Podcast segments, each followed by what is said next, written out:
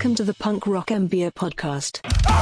What's up, everybody? I am Finn McKenty. This is the Punk Rock MBA podcast, and today's guest is one of my favorite YouTubers, Metal Jesus Rocks. He is one of the OGs of the retro gaming space. He's been doing this for over 10 years now, which is kind of crazy.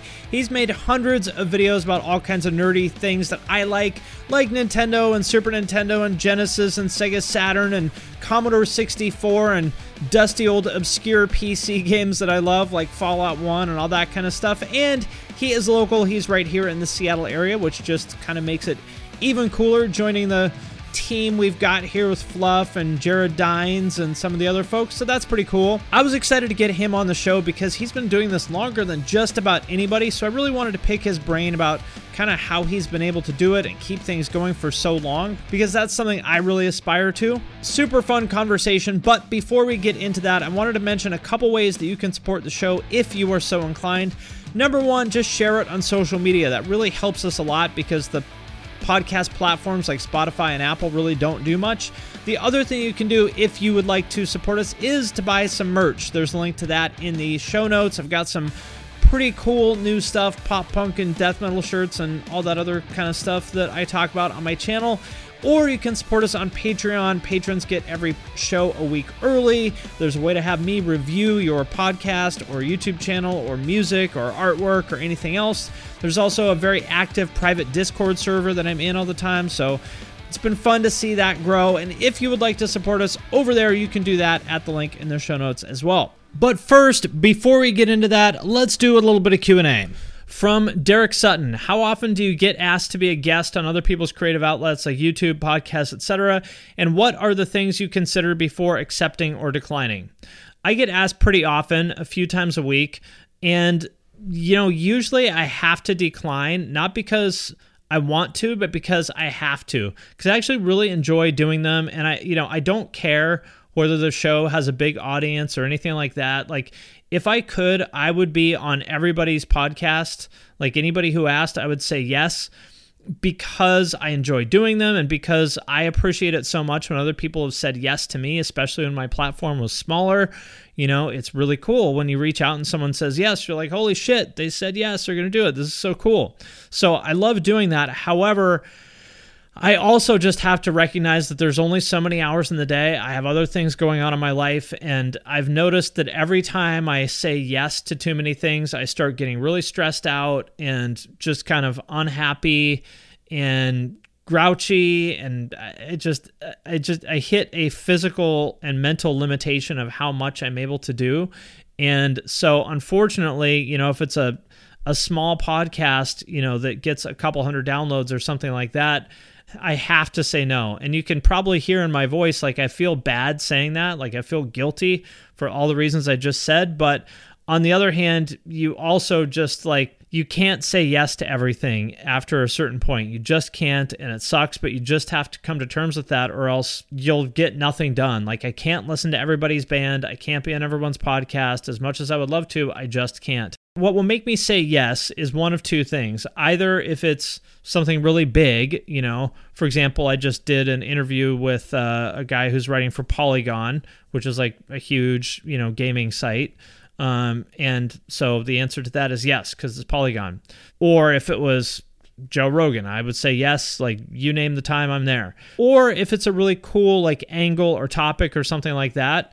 So that's my advice for when you're pitching people is like put yourselves in their shoes of like someone who's very busy and has to say no to most things. If you have a smaller audience, what can you tell them about the nature of this conversation that's going to make them go, you know, this show looked kind of small, but I want to do it anyway because this sounds really fun. You know, if it's people who say, like, I would love to have you on the show just to like shoot the shit about music, I would say no to that because I already shoot the shit about music on my channel and social media and stuff all the time. So that box has basically been checked for me. But if they say, hey, I would like to have you on to talk about something really specific that I don't talk about as much, like, but I am passionate about, like, you know, personal finance or entrepreneurship or mental health or something like that, that would be something I'd be much more inclined to say yes to. The other kind of hack that I've found is that I will say yes if I can repost the show on my feed. That way I get some content out of it. I'll post it here as a bonus episode. Uh, and I'm also able to say yes to it. And so that kind of checks two boxes. So that's a way I've been dealing with it. But even then, I still can't say yes to everything, or else I'd spend 10 hours a week doing podcasts. And I just, I just unfortunately can't. So I really appreciate everybody who asks. And if I said no, uh, hopefully that explains why. But keep asking. I appreciate it. And with that out of the way, let's get into this episode. Metal Jesus, thank you so much for making time for this. Welcome to the show. Thanks for having me on, man. I appreciate it. I'm excited to be here. Well, I know you're a busy guy, and uh, I had to uh, send the, the Twitter folks after you to, to get your attention. So I, I apologize for that, but uh, glad to have you on. No, it, it worked out well, actually. You know, it's funny because being a fellow, you know, Seattleite in, in, you know, in our area here, when I saw that, I was like, ooh, he's local. That's pretty cool. There's a few of us here. Do you know Fluff by any chance, Ryan Bruce? I don't. He's like a guitar metal kind of YouTuber, and there's Jared Dines over in Sammamish. So interesting. There's a few of us. Yeah, definitely. And there's uh, Peanut Butter Gamer is a really big YouTuber who lives in this area as well. Oh, okay. And then of course we've got uh, Pink Gorilla. So. Yeah. You know, we've, we've we've got a few people here. I'm excited to see it. Yeah. Well, uh, you know, I've been following you for quite a while, and uh, you know, it's just been so exciting to see you just kind of keep gathering steam this whole time. And, you know, I was just looking here. I, I, didn't realize it looks like you have actually had a YouTube channel for 15 years now. yes, it's true. Although the first four of those was like a lot of people were like, I uploaded a picture of my dog and, right. you know, this sort of silly stuff like that. But yeah, I think it was like what 2010 or something like that when I was like, you know, I might actually try doing this for real which was very early to make like I guess what you would call you know real produced content on YouTube. You know, there was like AVGN, and that was really probably about it back then. Yeah, it's true. And so the reason why I I, I even kind of had the confidence to try it, although my first videos were pretty rough, but I I knew I knew what it would take to get quality content uh, made because before then i had i had actually been an intern at a local recording studio in downtown seattle called flying rhino studios. They were in pioneer square. And mm-hmm. and i'd also gone to school. I would went to the university of washington for audio production. At that recording studio we worked on videos and also audio. And so I, I was starting to see it's like oh okay that's how i could actually potentially do it myself. So uh, that's I, I went into youtube with a lot of audio experience. And then which is the harder part, I would It say. It is. And actually, I, it's funny because I think a lot of people don't realize audio is actually more important than video in a lot of cases. People will put up with kind of mediocre video, but if the audio sucks, if they can't hear it or it's too echoey or something like that, they'll almost immediately stop, you know, watching your videos. And so, like your videos from 2010 are totally watchable. You know, the video quality yeah. obviously isn't as good as what it would be today, but it's not like some horrible roomy audio that just you know you can't handle. Yeah and that that comes from me working in a recording studio for sure and and learning that. And actually what i did in the in the early years was when i got serious about making videos i had a goal and that was every single video that i would do i would learn something. And so i didn't care what it was. I was like okay if i if i'm, I'm to learn a new keyboard shortcut or learn something about you know uh, color correction or making transitions or doing animation and motion stuff like that. And so so while i was cranking out those videos every single one of them i was learning something new. And that really kind of helped me along to the point now where i know final cut pretty well. Like i could i could probably teach it at this point you know but it yeah I'm it sure. takes a while for sure. And so that that definitely helped a lot and kind of get me to where i wanted to go for sure.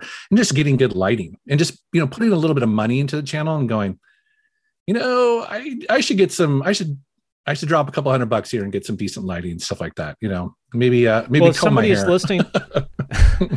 if someone's listening to this and saying, "Well, you know, I want to start a channel, but I don't have money for gear and I don't really know that much about you know audio production or anything like that," what would you say to that person? Well, first of all, you live in a very amazing time when so much can be done on a really good smartphone. You know, the uh, I shoot a lot of my B-roll with an iPad, an iPad Pro, mm. and uh, and also my iPhone 12 or whatever it is.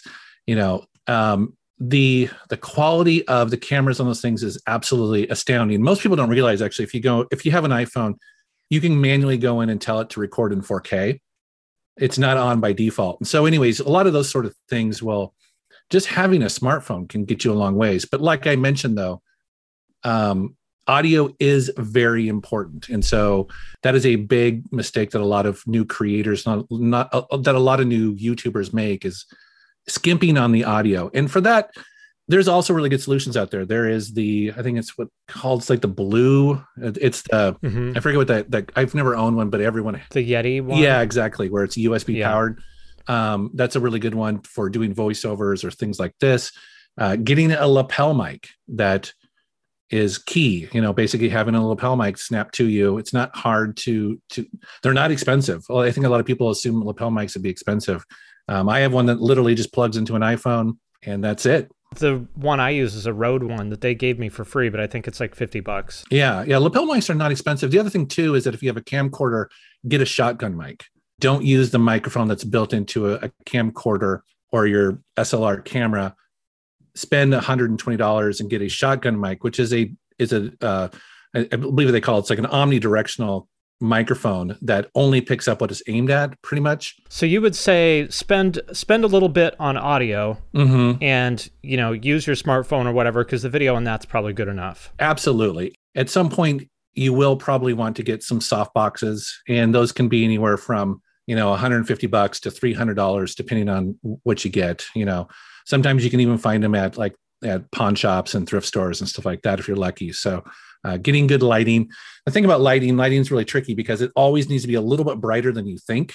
Yeah. You know, Yeah. because your eyes are more sensitive than cameras, and so you want it to be a, just a tad more brighter, and then you can always darken it or adjust it in your video editing. Yeah. And the other thing is too is that speaking of video editing, I mean, like there's some amazing stuff out there. If you have a Mac, it comes with iMovie, which I use for the first hundred videos, and it's a fantastic video editor. Plus, you've got DaVinci uh, Dissolve or whatever it's called. I think that's free as well. So Yep. There's a girl I like uh, named Linda Dong who has well over a million subscribers now, and I was shocked that she showed her process. She still uses iMovie. yeah, iMovie is surprisingly powerful. I mean, it's it's Apple's gateway drug into Final Cut Pro, but it, Right. it does it does a really good job. You were pretty serious about this from the beginning then. Yeah, I was. Uh, basically, I didn't know exactly where it was going to go, but once I set my mind to it, I actually treated it like a, a second job. You know, again, I'd been an intern at a, a recording studio, so I knew what that was like. Is that sometimes you just got to put the time and effort in to kind of learn the ropes, and you have to fail a little bit to learn and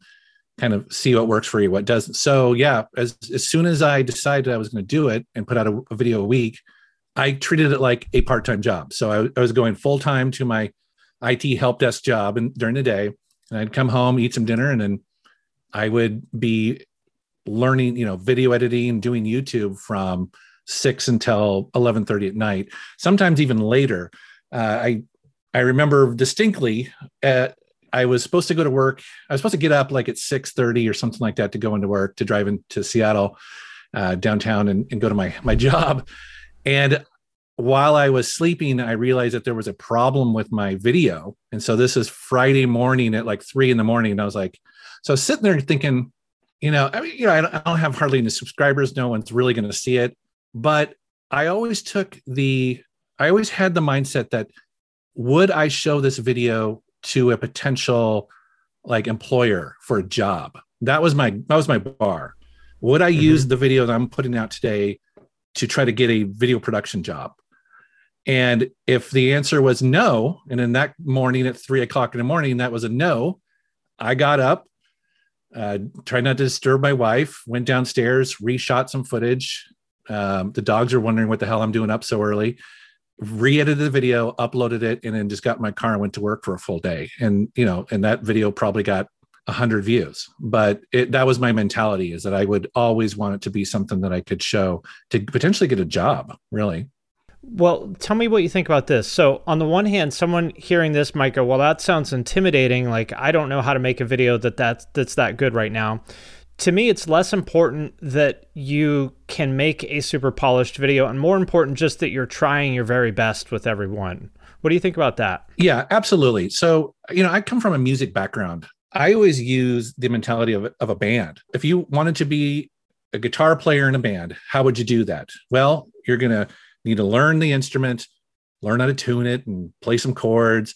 and then you, you basically just need to to write some songs you need to get out there and just do it and find out what your voice is and what you're good at and what people respond to and like in a band you're going to go out and play at a club that four people are going to be in the audience and two of them are probably girlfriends for the band you know what i mean Right. And you're gonna- the other two are drunk. yeah i had two are Don't yeah. even know who they and they're are. throwing beer bottles at you and that's Yeah. that's kind of the and that's youtube is no different than that and it's not just youtube it's really anything you want to do Anything. anything if you want to be an artist if you want to do crafts if you want to you know do anything that's sort of creative you just kind of have to get out there and do it find out what works what your voice is what you like to do and what you don't like to do you know like in the early days i would try to script all my videos and it was painful. Oh my god.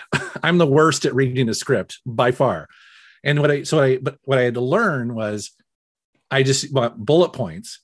And so in my videos i create bullet points. The the flip side is like every video that i release like the video that's coming out next friday it has 97 takes on that video and, it, and Wow. it'll be about 11 minutes long So how much raw footage is that then? well it's all audio so what i'll do is i literally will improvise about every two or three sentences based So your videos, like your video switcher one that I watched earlier, you shot all the, I don't know if that's B roll or whatever, like the the footage that I see. You shot that, and then after the fact, you're watching that video and doing the voiceover. yeah and that voiceover would be i think for that one there was 114 takes Got it. Okay, and that's And videos so- ten or twelve minutes long or something like that. Yeah, and and again, what I found was, and, and hopefully you never know that because I go in there and I move the sample, the the takes around so that they overlap each other a little bit. So you, It sounds like one take to me. yeah, and that's what most people think, which is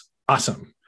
Um, but that's what ended up working best for me, and and as opposed to me trying, because actually the the flip side is if I try to read something, it sounds like I'm reading it. You know what I mean? Um, it's just so bad. I'm surprised. I suppose I could probably learn how to read scripts, but again, it's my channel. I don't really want to. So that's that's what works for Sure. me. And and that's that's kind of getting back to your point is that you end up going, you know, for a lot of people, reading scripts is exactly the way that they go. And that's and if you can do that and you can learn that skill, that's by far way easier because you can potentially do it in 15 minutes or whatever, you know, 20 minutes. Right. So, So this is 2010. They didn't have like the the ad program at that time. You had to like be approved by whoever, like an individual at YouTube, right? That wasn't just open like it is now. That's true. And at that time, yeah, that's why so many up and coming YouTubers joined uh, multi channel networks, MCNs, yeah, yeah, MCNs. right.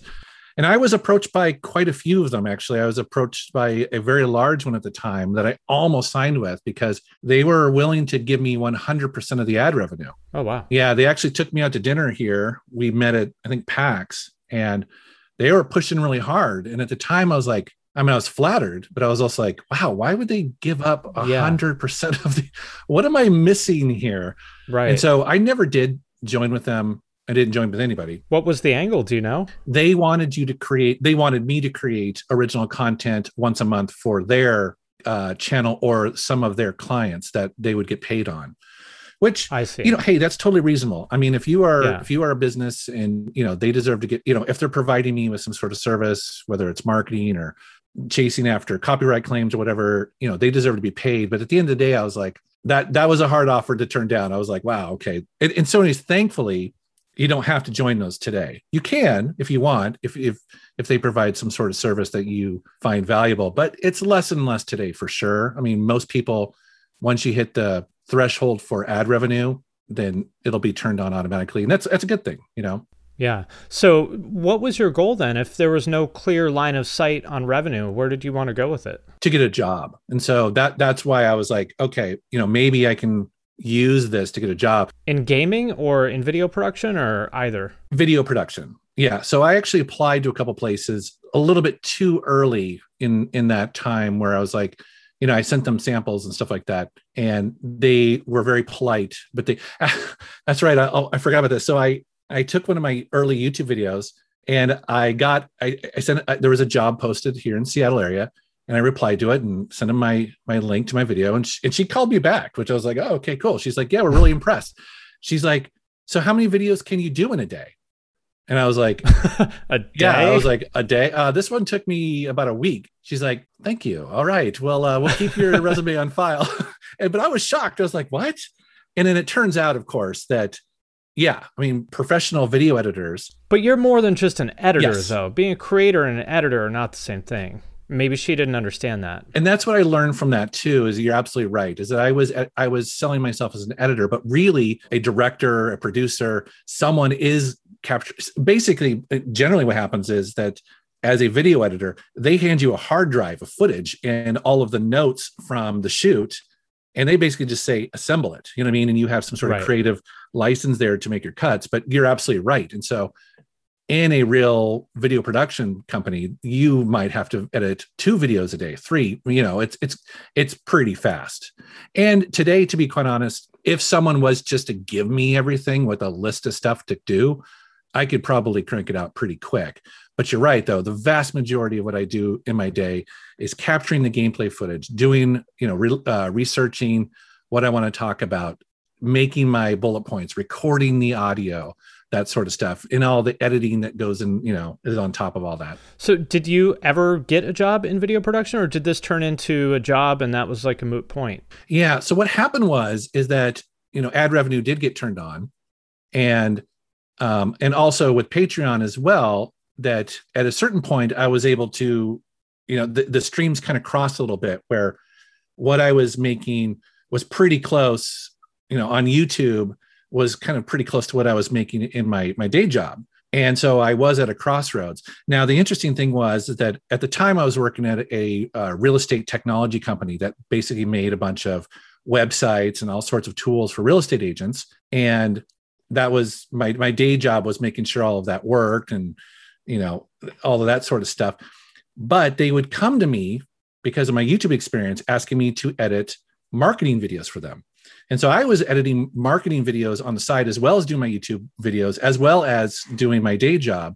Oh man, Yeah, but it was really interesting at the time, you know, because I was doing some pretty because it was different than YouTube, where I was dealing with a CEO who's talking to a camera, talking about real estate stuff, and it, it was definitely elevating my game a little bit. I'll never forget this. They came to me with footage of him, the CEO, sitting there, and they shot this whole interview thing, and it turns out it's like there's a little piece of of duct tape that was right above his shoulder. They didn't notice it on the shoot, and I noticed it. I was like, "Do you guys want that duct tape there?" And they're like, oh, "Man, we'd have to reshoot all of this. Can you just remove it?" I was like, "The thing is, it was Maybe. it was all handheld." oh wow. So I was like, uh, "Let me try." Anyways, and so I spent oh my god so much time trying to rotoscope out and color match and remove this little piece of duct tape on this talking head video, you know, of the CEO. Anyways, but it, it really kind of elevated my game. It made me, you know, like I had it had because it was going to go in front of shareholders and all this. It was pretty wild thing. But anyways, and I was like, I was really proud of it at the time. So when it came time for the crossroads for me to decide what my next step was, I went to them and was like, hey, you know, you can keep me in IT and help desk, but really I want to be a video editor. So just hire me to do the video editing. They're like, "Ah, our headcount and marketing is doesn't have enough room for people. And we, we really just want to use you on the side because we don't have that many videos. And I, I totally got it. But it kind of, it, you know, it basically made me want to decide, you know, what am I actually going to do? Am I going to, am I going to sit here and, you know, just kind of flounder around or am I going to take the jump? And thankfully my wife, you know, support, you know, she was like, yeah, you should totally go for it. So uh, it made sense to do it. And I had a plan and all that. So And for anybody who's listening who's not familiar with you, you were, you know, a grown adult at this time. So this is a little bit different than a 21 year old deciding to kind of take a flyer. yeah, I have a mortgage, you know, Right. I have a car payment and, you know, uh, stuff like that. So it was, you know, it was, it was scary and it was, you know, but also too, you know, it was also scary too. I'll never forget this because, you know, I was trucking along. I think I had a hundred thousand or 150,000 subscribers.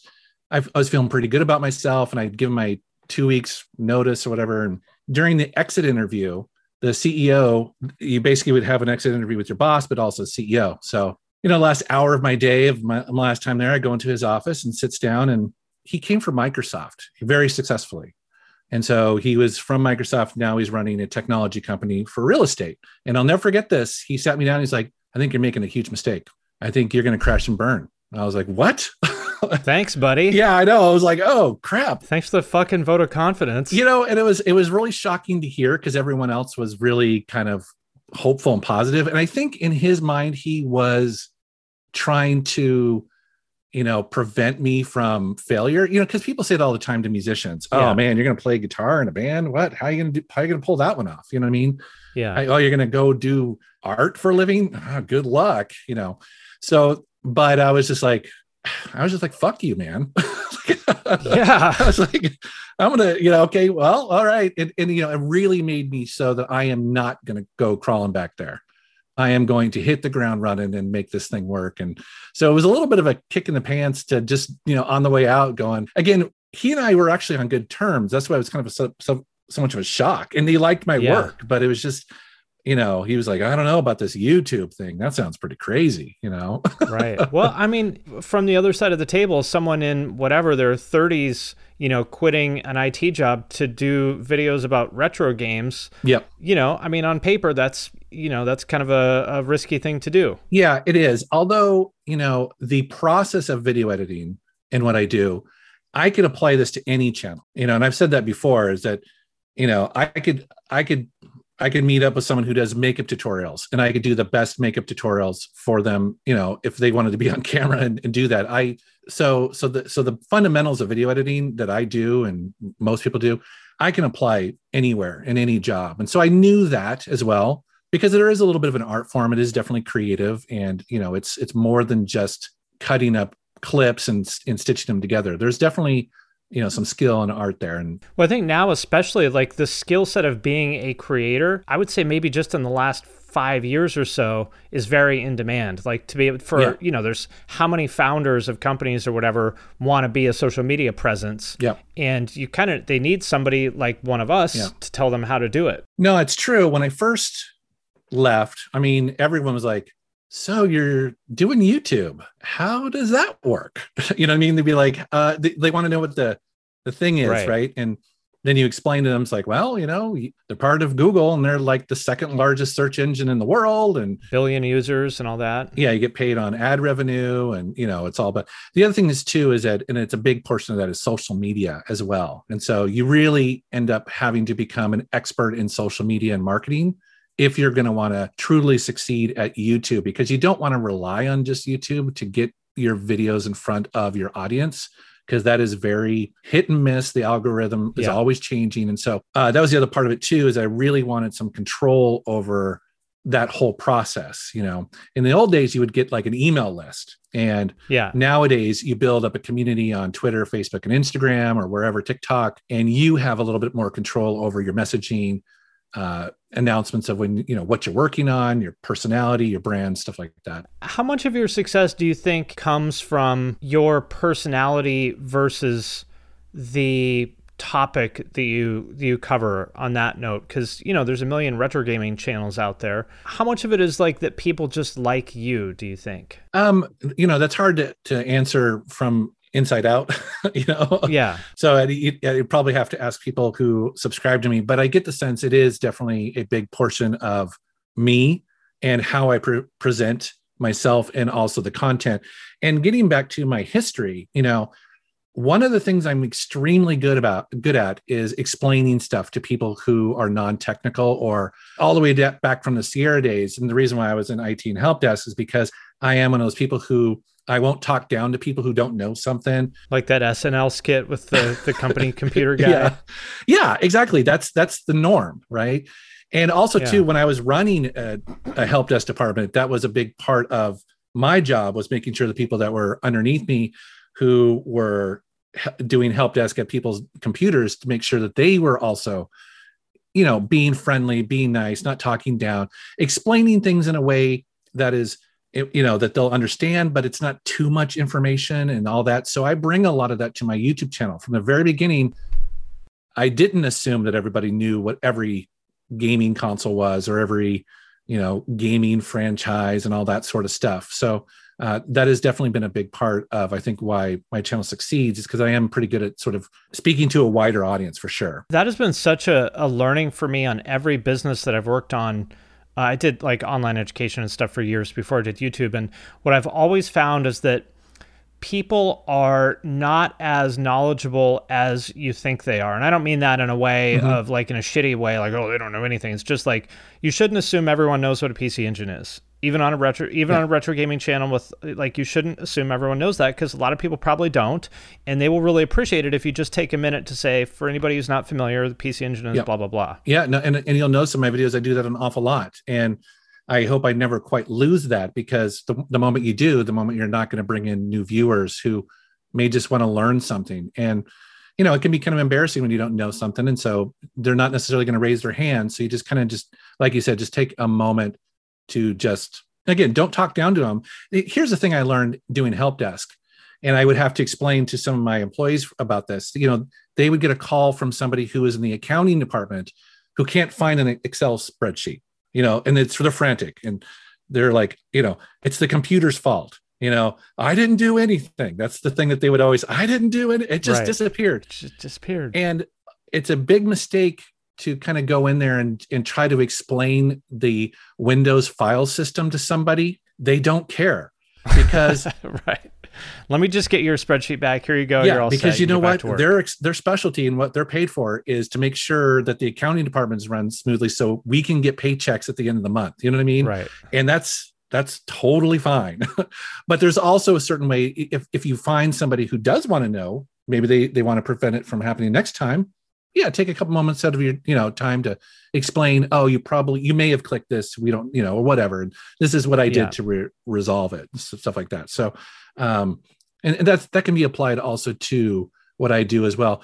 You know, it's funny because you know, growing up in the '80s, I assumed everybody by now would be very computer literate because we had to be so much growing up. We had to right. read manuals to figure out how to launch programs. Installing an 18 floppy game with, with, DOS drivers, making a boot and, disk, and understanding yeah, the difference yeah. between the you know conventional and extended memory on a computer or whatever. Yeah. It's pretty hardcore in hindsight, and then of course cracking stuff too was a whole other you know doing hex edits of games and stuff to crack them and all that. I learned a lot from it. Yeah, and it, and I find that stuff really fascinating. You know, you, you hear this a lot when people get confused between RAM and hard drive space, right? They don't, you know, yeah. they for them it's kind of all the same, but actually now it's kind of becoming all the same. But but anyways, I always assumed that you know we would just be all super computer literate, but actually we're you know in many ways a lot of us don't even know. Like if you're using, and I always go back to Apple.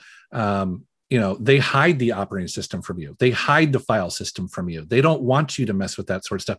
And in hindsight actually i think that's pretty good because that's kind of what a car turned into. You know everyone can drive a car because they hand you the keys you get in there. You don't even have to plug in the keys anymore. It just detects bluetooth and you need to know stop and go. You know what i mean? You don't have to shift right. anymore. You have lane yeah. assist. And those are all you know ultimately while i do actually like to drive and i like manual gearboxes and stuff but ultimately sort of like you know uh, sometimes it, it, a lot of those things are for the better you know so more people can get yeah. involved in it our bodies come in different shapes and sizes so doesn't it make sense that our weight loss plans should too that's the beauty of Noom. They build a personal plan that factors in dietary restrictions, medical issues, and other personal needs so your plan works for you. Noom doesn't restrict or shame when you want to treat yourself. Their flexible program focuses on progress instead of perfection. You don't have to give up carbs or anything. And with their daily lessons, you can learn something new about your food choices every day. After just a few days of using the app, I learned how to recognize cues for overeating and how to choose the right foods to feel full. Stay focused on what's important to you with Noom's psychology and biology based approach. Sign up for your trial today at Noom.com. That's N O O M. Dot com and check out Noom's first ever cookbook, The Noom Kitchen, for a hundred healthy and delicious recipes to promote better living. Available to buy now wherever books are sold. Hello, everybody. I'm Bruce. And I'm Nolan, and this is the Corner of Gray Street podcast. As longtime Dave Matthews Band fans, we set out to create a podcast to dive deep into the past, present, and future of DMB. Not only do we recap and review shows within an ongoing tour, but we revisit past shows from throughout the band's history, conduct interviews with a wide variety of guests with ties to DMB and create unique and exclusive content like our Concerts on the Corner series. Whether you're a fan of the band or just a fan of great music, we think you'll find something you'll enjoy. We can't wait to see you on The Corner of Gray Street. But first, I want to thank DistroKid for sponsoring this episode of the podcast. If you're not familiar, DistroKid is a digital music distribution service that musicians use to put their music into online stores and streaming services. So, in plain language, if you have ever wondered how to get your music on iTunes, Spotify, Apple Music, YouTube Music, Amazon, Deezer, Tidal, and many, many more, there's like dozens and dozens of different streaming services.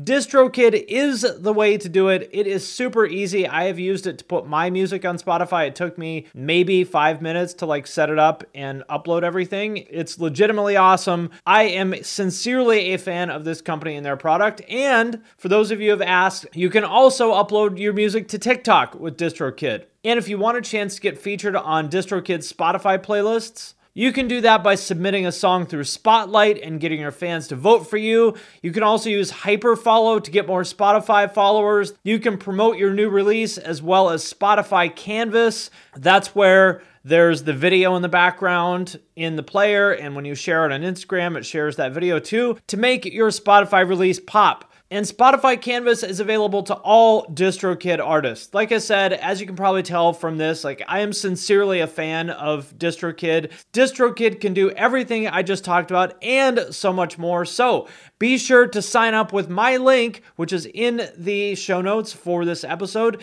to get 7% off your first year. That link is in the show notes of this episode, or go to distrokid.com slash VIP slash the punk rock MBA. And thanks again to DistroKid for sponsoring this episode. So, one thing I've noticed, well, when I started my channel, I was 39, I think, maybe 38.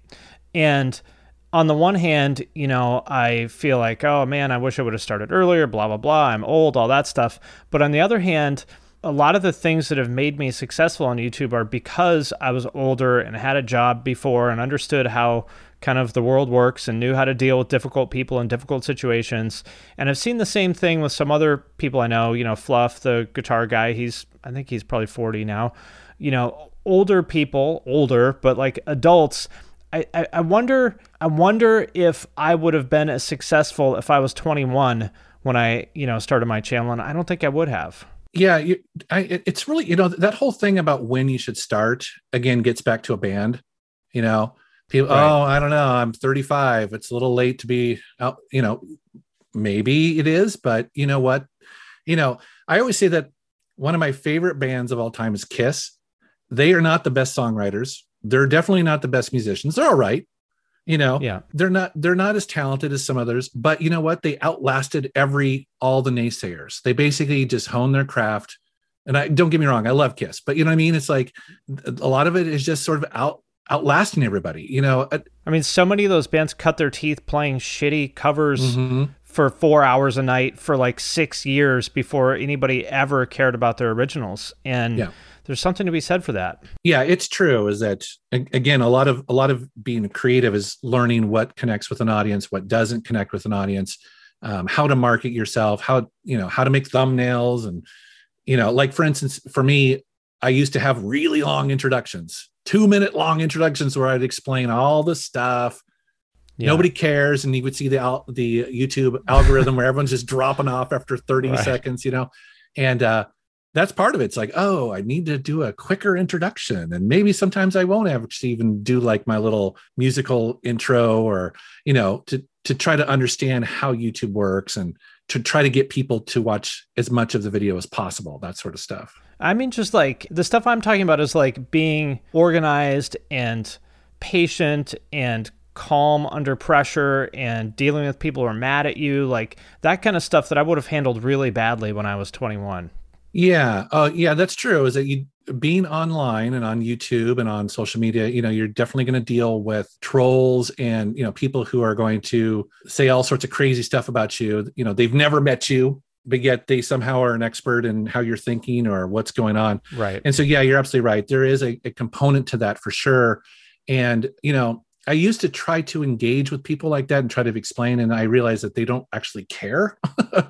they, right. they don't really care what you have to say because they'll just turn all they want is views and their own ad revenue and that's kind of their main focus. And so yeah and that comes with experience for sure is kind of how to deal with people like that and not engage you know? I mean it's it's it's true is that trolls and people like that you know while they, they can be interesting to get some sort of feedback but you also need to know their motivations and whether they're you know where they're actually coming from.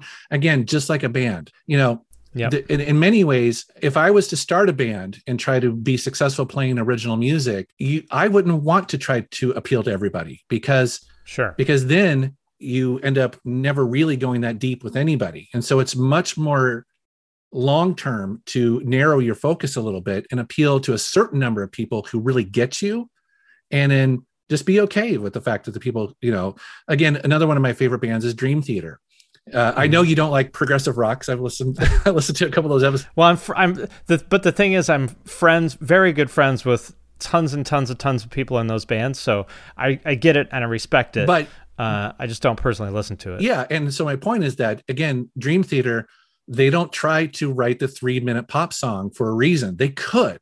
It's way Sure. beneath them. I mean, they could, so, and and in some ways, they actually tried that early on in their career. But They're not here to please people like me. They're here to please people like their fans. And by the way, you know, they play to fucking giant crowds and make tons Yep. of money. So they're doing just fine without me. yeah, they're laughing all the way to the bank because they get it. It's like appeal to the people who uh, you know like what you do, understand what you do, and be true to yourself. And I think a lot of that stuff will follow. You know. Mm-hmm.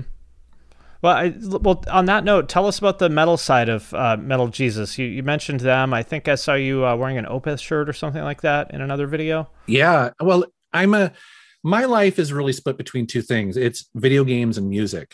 And so I, I'm always listening to music. Um, and I always have because that comes from my dad being a musician and stuff like that. And so yeah, I absolutely a huge metal fan, but I'm also I just like music in general. Like I was listening to some jazz today. Um, you know, I, I listen to Dua Lipa as well, like her album, but then Opeth, Dream Theater, uh, Arch Enemy, you know, it just goes down the list. I I kind of take it all in. I like old and new stuff for sure. Gotcha. Well, uh, where do those things kind of meet? Because I feel like there is, a, there's so much crossover between those two cultures, but I can't really put my finger on it. What What are your thoughts on that? Yeah, you know, when I first started my channel, I didn't think about that too much. I just knew I wanted to have the flexibility to do the videos that I wanted to do. And so that's the reason why it's called Metal Jesus Rocks as opposed to 8-bit Jesus somebody, yeah. you know what I mean, very video game specific. I wanted to be a little bit more generic so I could potentially do some videos about vinyl pickups or, you know, things like that. You know, it, it makes sense because v- music in video games has certainly evolved and is a big part of video games, whether it's licensed music or original music created for video games. And a lot of people are really passionate about music in video games. So, like when you go into Pink Gorilla, they're always playing in the background music from video games, and um, and also metal music because it's exciting and because it's powerful and energetic is often in racing games and fighting games and things like that. So, I do think that that the people who who like video games it's not a huge leap for them to also go out and buy the soundtrack for for that their favorite video game just almost like you would a movie you know i've bought movie soundtracks for the same reason you know um and in some games even like grand theft auto vice city they have an entire radio station dedicated just to 80s hair metal you know what i mean Right. So- yeah. Yeah, I kind of t- I take it sort of from the flip side of the coin of view is I I throw out a lot of fairly obscure like gaming references and stuff in my videos and people always pick them up no matter how obscure it is. Some random throwaway joke of some obscure character in Fallout one Mhm. somebody's to get it. Yeah, that is one thing I've learned too about doing YouTube like for this long is that there is always somebody out there who knows exactly what you're talking about and they probably know more.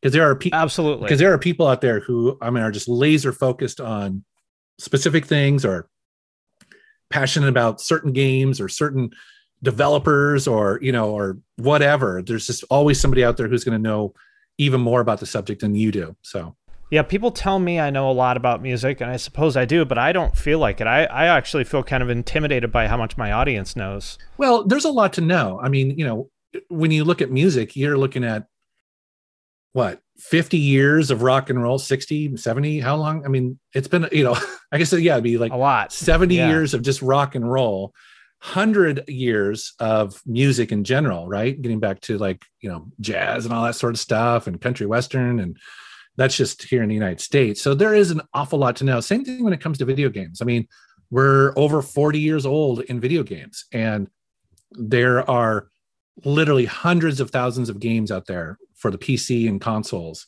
that have been made. So you can't know it all, you know. And people who do, Yep. um, I, I it's I, I, you shouldn't even really try because there's always gonna there's always gonna be someone who knows. Oh, that was made by this person, or was published by this, or it was released Right. here in this country in this. So actually, guy, Yeah, yeah, exactly. you're like, all right, okay, that was Romstar, not whatever. All right. Yeah, so it, I I think it's fun. I think if you stay humble about it, it you know, Yeah, I, I, I try, you know, I, I've learned that lesson is there's no way you can be correct about everything. So I just try to kind of say, well, my understanding is X, and you just kind of got to go with that. yeah, it used to be And if you're wrong, you're wrong. It used to be really nice because YouTube used to have this function where you could put annotations, tech and uh, text annotations in your video after they were up. right, right, right. It was almost like the card section, but you could literally have a little pop up of text and you could correct something in the video, which was awesome. But they took that away because that was that only worked on desktop. But I actually I actually told them um, like last year I was like because they were asking for some feedback. I was like, you know, that was a really nice feature to be able to go in there when you screwed up something because sometimes my brain will you know my mouth will say something that my brain is is thinking something completely different that happens all the time in videos i do like i'll be doing a video on the wii u or the wii but i'll mention a gamecube game because i pl- in my mind i play my gamecube games on my wii and so you know but then people will correct you for hundreds of comments Yes. below. Like, you're like, did I say Yeah, that? like- you watch? Oh, I did say that. The worst Fuck. part is I edited it, right? So it's like Right. I didn't even hear it when I was editing it. That happens so often, so frustrating. But like if I get the name of some band wrong, Yeah. and I'm like, Jesus, how did I not catch that while I was editing this? But, although you know, you make hundreds of videos, it's gonna happen. Well, and you know, actually, it's like YouTube really likes engage engagement on videos because it's one of the one of the things that they use when promoting and suggesting videos is how much engagement is on it. So, you know, they don't care whether a video gets thumbs up or thumbs down. It's literally the last on the list. Um, right. but because if you look at the trending tab like the, the top trending videos will have hundreds of thousands of thumbs down yet it's trending on you know but uh, also engagement in videos so sometimes when i screw up i'm like well i guess engagement will go up on this you know i'm like you know what can you do yeah, could, could be worse. Uh, there's one particular video that I, I couldn't find, but I wanted to ask you about. And maybe maybe this has to do with that boss who told you that you were making a mistake. I think it was your 500,000 subscriber one. It was called like, "So I'm a loser who lives in his mom's basement," huh? Something like that. I think that's still up i'm trying to remember I just couldn't find it. I was looking for it. Tell me about the inspiration behind that kind of title. Is that something you heard a lot, or was that directed at anyone in oh, particular? Oh yeah. I mean, you know, the, I, yes, you know that's the thing about being a, a creator on YouTube is that everybody who watches you will will bring their own experience and their own whatever to to that. So you know, and I get I get crazy stuff all the time in my videos of people who just assume they don't even know me and they'll just make these wild assumptions about my life or how I live it or whatever. And uh, yeah, you know, as I was as I was getting popular for sure, because I'm a little bit on the older side compared to a lot of these younger channels, you know, I was getting that loser in the basement sort of thing because as far as they knew, they don't know anything about me. And so I was, I, I think in that video, I was like, yeah, I, Yes, I am in a basement, but and I own it. and we bought this house because, you know, and by the way, you know, and all of them too, are like, well, how does, you know, a lot of people were like, why does his wife allow him to have the game collection? And I was like, oh my God, like we met at Sierra. She's a gamer too. you know, it's, it's not, I don't know. It's just, I forget the contents of that video, but I remember thinking, well, I'm just going to address some stuff that, you know, comes, comes my way and, and try to stay fun and positive about it because you can call me a loser. I don't care. Man, I I feel like the luckiest guy in the world. I mean, this is you know, I'm making YouTube videos.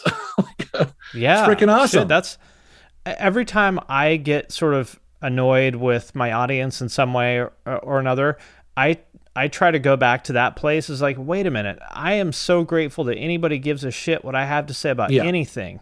yep. You know, and and if I have to deal with a few rude people, so what? Yeah, it, it for sure. And you know, again, we live in this magical time where this is even possible. You know, I mean, um, I, it's just it's incredible that that that we have, and, and it's and it's it's pretty solid too. Like YouTube's not going anywhere. There's there's really no competitor like that can do it at their scale and and what they do. Like there's there's other sites that are trying to do it and they're struggling because it's so hard to do. You know, I mean, YouTube spent. I mean, nobody knows, but probably tens of billions. You Yeah. know, invested in the site before it became profitable. Yeah, it's true. And and that's why they're always tweaking the algorithm to make sure that people are watching a little bit longer, you know, and um no, it's it's just kind of a magical time where we have this technology in iPhones and cameras and lighting and, Yeah. and video editing to do this. And if someone I mean, we're we're old enough to remember. You know, I got into like Usenet. That was my sort of gateway to the internet back in '93 or '94, and it was hard to even get on the internet back Yeah. then. This was like Windows 3.1 before there was a fucking TCP/IP Yeah. stack. You know, it was hard. Yeah. And you know, I don't think people, the people that complain about YouTube, obviously it's not perfect, but man, it is just ridiculous how easy everything is now compared to 10, let alone 20 or 30 years ago. Oh, absolutely. I mean, real RealNetworks and their streaming video technology back in the day was a five frames per second postage stamp, you know. I think it was like 60 pixels tall. it was really small, very grainy, and and it, even then it Yeah. felt kind of magical. It's like, wow, this is I'm, Yeah. I'm streaming this baseball game real time. This is amazing, right? So Right. now we're 4K live, Twitch, all this stuff. I mean, you know, And people get mad because they have to watch a couple ads in the middle. They forget that, like, when you watch a 30 minute broadcast TV program, there's eight minutes of ads in there.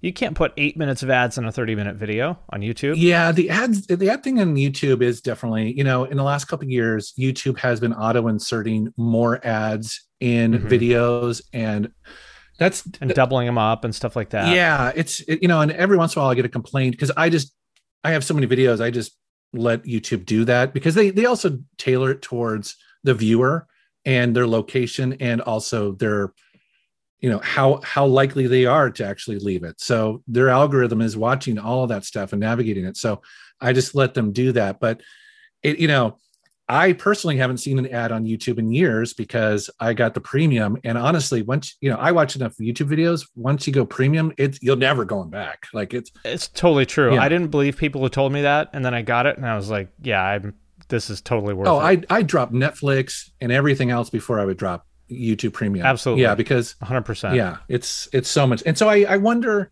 i wonder if youtube is kind of push using that to push people like they're basically i think they're probably saying well if you're if you're okay with ads then we're going to throw ads at you you know Right. because from a creator's point of view the premium model is a much better model because essentially that $10 gets divided up between all the channels you watch where which ends up being a, a larger percentage. So i guess my point is if you want to support your your favorite creators premium is the better way to do it than ads Yeah. for sure.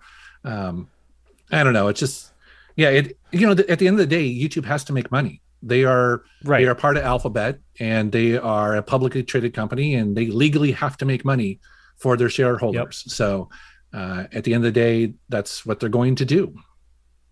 But correct me if I'm wrong, but you don't really do too many sponsored videos, do you? no i've only done two in the whole time i've done it and i And I'm sure you've had plenty of offers. Yes. What makes you not take that direction? um because i don't want to i you know I guess you don't need to. I mean, I don't need to, although, you know, it becomes more and more tempting because when I talk to other creators, I'm like, wow, that would, you know, that you could make with the size of your Yes. channel, you could make a lot of money from them. I know. And, and the, the, the originally I didn't want to do it because I didn't really like them myself. And I still really don't. It bugs me when I'm watching my favorite car review and they stop to tell me about some shaver for their nutsack. You know what I mean?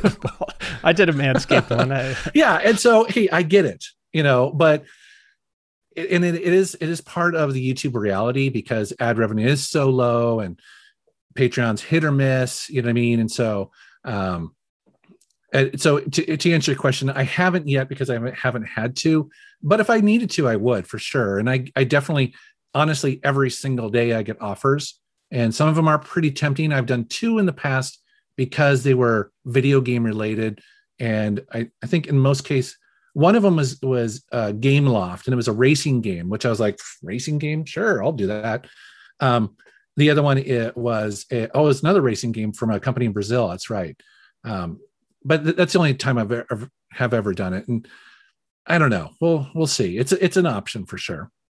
yeah, I I don't love doing them because I don't like the review cycle of going back and forth with them, and like Yeah. I, I'm very like I don't know. I I'm very I don't know. Uptight might be the right word about publishing regularly.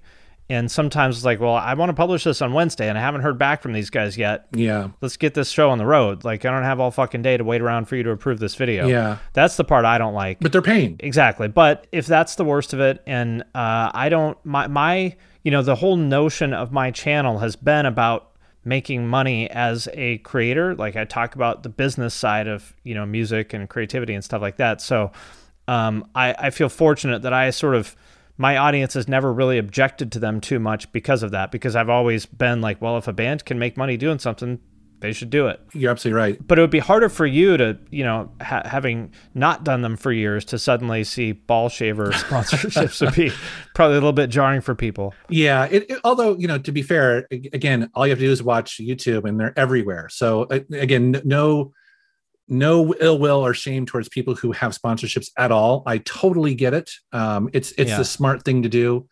Um, I, in many ways, I'm kind of dumb for not doing it, to, you know, because I I do have the opportunity to do it.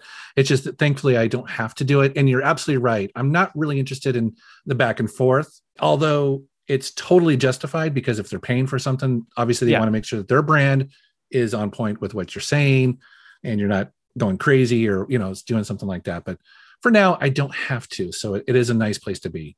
Yeah. Well, I'm sure you also get all kinds of offers for opportunities from the gaming industry. Mm-hmm. What makes you say, I, at least I assume you've said no to those. Uh, what makes you kind of shy away from that too? Yeah, that comes up as well. Is that I'll get percentage share in, in links. So you know, what I mean, like like I, I will get the opportunity for someone to be like, hey, if you want to review this thing, and if you link to my website, uh, I give you some sort of you know two percent back. I don't know what the details are, and it's kind of the same thing. Is that I appreciate that for sure, but I would want to disclose that in the video, and I don't know how the audience feels. I mean, I, I would have to think there's somebody who has offered to hire you to run their PR team or something. not directly although there is a game developer who did come to me and was like who made me a very tempting offer because you're right it's like i could very easily go in and just run their entire youtube channel and all their marketing. And that is very flattering when they do that for sure because this developer was pretty big. I would have been making more than i am now for sure. But you know it was very flattering but i i, I, I gently turned them down so. Isn't it cool to have the option to say no to amazing opportunities? I mean, I just feel so fortunate and so grateful that YouTube exists as a platform because it has given me the opportunity to say no to things that at another point in my life I would have been like over the moon to say yes to. Yeah, you know it. Oh, absolutely. I mean, it again. It, you know, I don't take anything from for granted. And you know, my YouTube channel will not be popular or successful forever. And so, Right. and again, that's that's part of it for me too. Is that at the end of the day, I could potentially go and get a really well paying, probably marketing social media job at one of my favorite game companies, perhaps. So, you know, I don't know. It's just something that's always there. Again, that's kind of what I always treated my YouTube channel with, anyways, was that it could potentially be a really great resume. Mm-hmm. Because I, at the end of the day, I actually really love editing videos and making videos. And so I'm very grateful that my audience likes what I do. And there's plenty of content to cover, and there's always new games and consoles coming out. So I'm going to try to do that for as long as possible for sure. Yeah, that's how I feel. Ride it till the wheels fall off. Well, before I let you go, uh, I'm sure you got a lot of stuff going on, so I want to be respectful of your time. But I wanted to ask you one final gaming question about uh, big box PC gaming because that's uh, that's something that's near and dear to my heart. Like you know, OG XCOM and you know all that kind of stuff. I feel like that is uh, not as appreciated as it should be. What are your thoughts on that kind of corner of retro gaming, and why do you like it so much? Yeah. So it's funny you mentioned that because, you know, I started off my channel talking a lot more about big box PC games. And I feel like I was a little bit ahead of the curve because I wasn't really getting the response I was expecting. And so, however, in the last five years or so, I'm noticing that those videos are actually doing better than I expected. So I'm actually tempted to kind of move more and cover some of that because in the YouTube space and in the gaming space, there is a lot of competition when it comes to consoles but there's mm-hmm. not a lot of people who talk about big box PC games. And I do have a very sizable big box PC game collection. So um, it's something I'm definitely considering doing. As far as for me, again, you know, I'm a I'm a kid from the 80s. And so I had an Atari 2600 and then I got a Commodore 64. And so I was immediately into computers at that point and and really never looked back. And then and the thing for me is that big box PC games, I mean, they were just magical at the time. You know, they the, the big boxes and the artwork in there. Plus you the maps and the stuff. maps and little feelies and things like that. Plus, it was a really exciting time to be a gamer because every two years it was completely changing, especially in the 90s. Like right. The EGA to VGA was just like, whoa. Yeah, to, to SVGA to 3D acceleration to Yeah. and but then also the RAM was doubling every year. The hard drive space was doubling uh, the internet was coming along. I mean, it was just it was a really exciting and crazy time to be a gamer. It was very tough, as we talked about earlier, because you had to know how to do a boot disk and you had Yeah. to know what an IRQ conflict was and you know what your settings were for the Sound Blaster 16 Pro. But a lot of people like you and me are very nostalgic for it. And what's really interesting too, from a collecting standpoint, is it's kind of forgotten. Like the heyday for big box PC game collecting was about about five to ten years ago because you could find them. Nowadays, no retro gaming store stocks them mostly because they can't support them, right? Unless you know what you're doing. Like, you know, because I because I run into this all the time with with Kelsey. She's like, they don't have any PC games because because they can sell you a Super Nintendo cartridge and a Super Nintendo and it'll work. right. But if they're going to sell you a big box PC game from the exact same year, you know, So you populace on, you know, three and a half inch floppies or whatever. Yeah, it- I don't know how to get that running on whatever you've got. yeah exactly. And so they, they can't really help them with that. So um so so a lot of those people don't take in the games you know probably the best place to find them honestly is like half price books.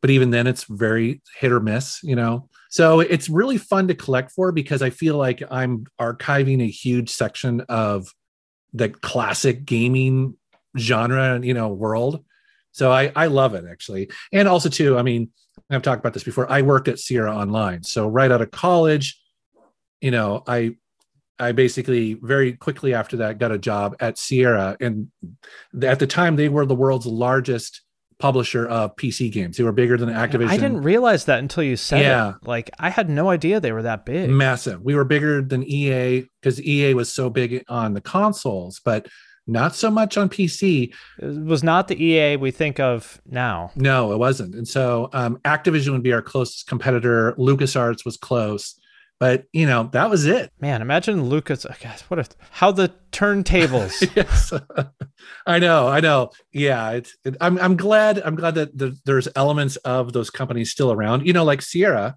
almost everyone that i work with is now either at microsoft valve because valve is over in bellevue um you know or nintendo or some small developer you know so they're all still here making games that they're just not at sierra so Well, I, I realized how much of a mark I am for nostalgia of that era when I watched some lazy game review video of him like installing a, you know, sound blaster or something like that for like 25 Yep. minutes. I was like, wow, I'm sick. yeah i know i love his videos he yeah i know he he does amazing stuff i know it's so Like, funny what am I doing? Yeah, he, he'll make a video about floppy disks or something like that, and I'm just glued. I'm like, yeah, you know. I know it's awesome. All right. Well, I appreciate your time, and uh, hopefully we'll get to cross paths one of these days once uh, you know cons and whatnot uh, come back to life. And uh, in the meantime, uh, enjoy, and we'll look for your next video. All right. Thanks, man. Thanks for having me on. Take care. All right, my friends, that does it for this episode of the podcast. If you made it this far, thank you. Thank you for listening. We sincerely appreciate each and every one of you. If you want to help the show, there's a couple things that you can do. First of all, share it on social media. If you share it, tag us, tag Finn McKenty, that's me, and tag Deanna Chapman, that's a producer. Second thing you can do, if you really, really, really love us and really want to support us, you can support us on Patreon. There's a link to that in the show notes. You can leave a review on Apple Podcasts or wherever else you're listening to this, or you can do none of that. And you can just sit at home, think about how awesome this podcast is. That works too. Again, thank you very much to each and every one of you for listening. We sincerely appreciate it, and we'll see you next time. The number you have reached is 100.7 WMMS. It wasn't just a radio station, it was a lifestyle. Cleveland is, is a rock and roll city for sure. Get down! The Wrath of the Buzzard. WMMS. Cleveland. The rise and fall of one of the most iconic radio stations in America. Profiles, The Wrath of the Buzzard, PROH Files. Subscribe now wherever you get podcasts. Hello, Tom May here, host of Future Friday. I've spent the last 15 years on the road with my band, The Menzingers, where I've met all kinds of wild and fascinating people. So I started a podcast. On Future Friday, I talk to fellow musicians about the moments that made them, their passions outside of music, and the curiosities that tie us all together. I've also talked to the likes of UFO researchers, magicians, soldiers, and documentary filmmakers, and I'm constantly searching for folks that can shape and change our view of the world. You can check out Future Friday wherever you like.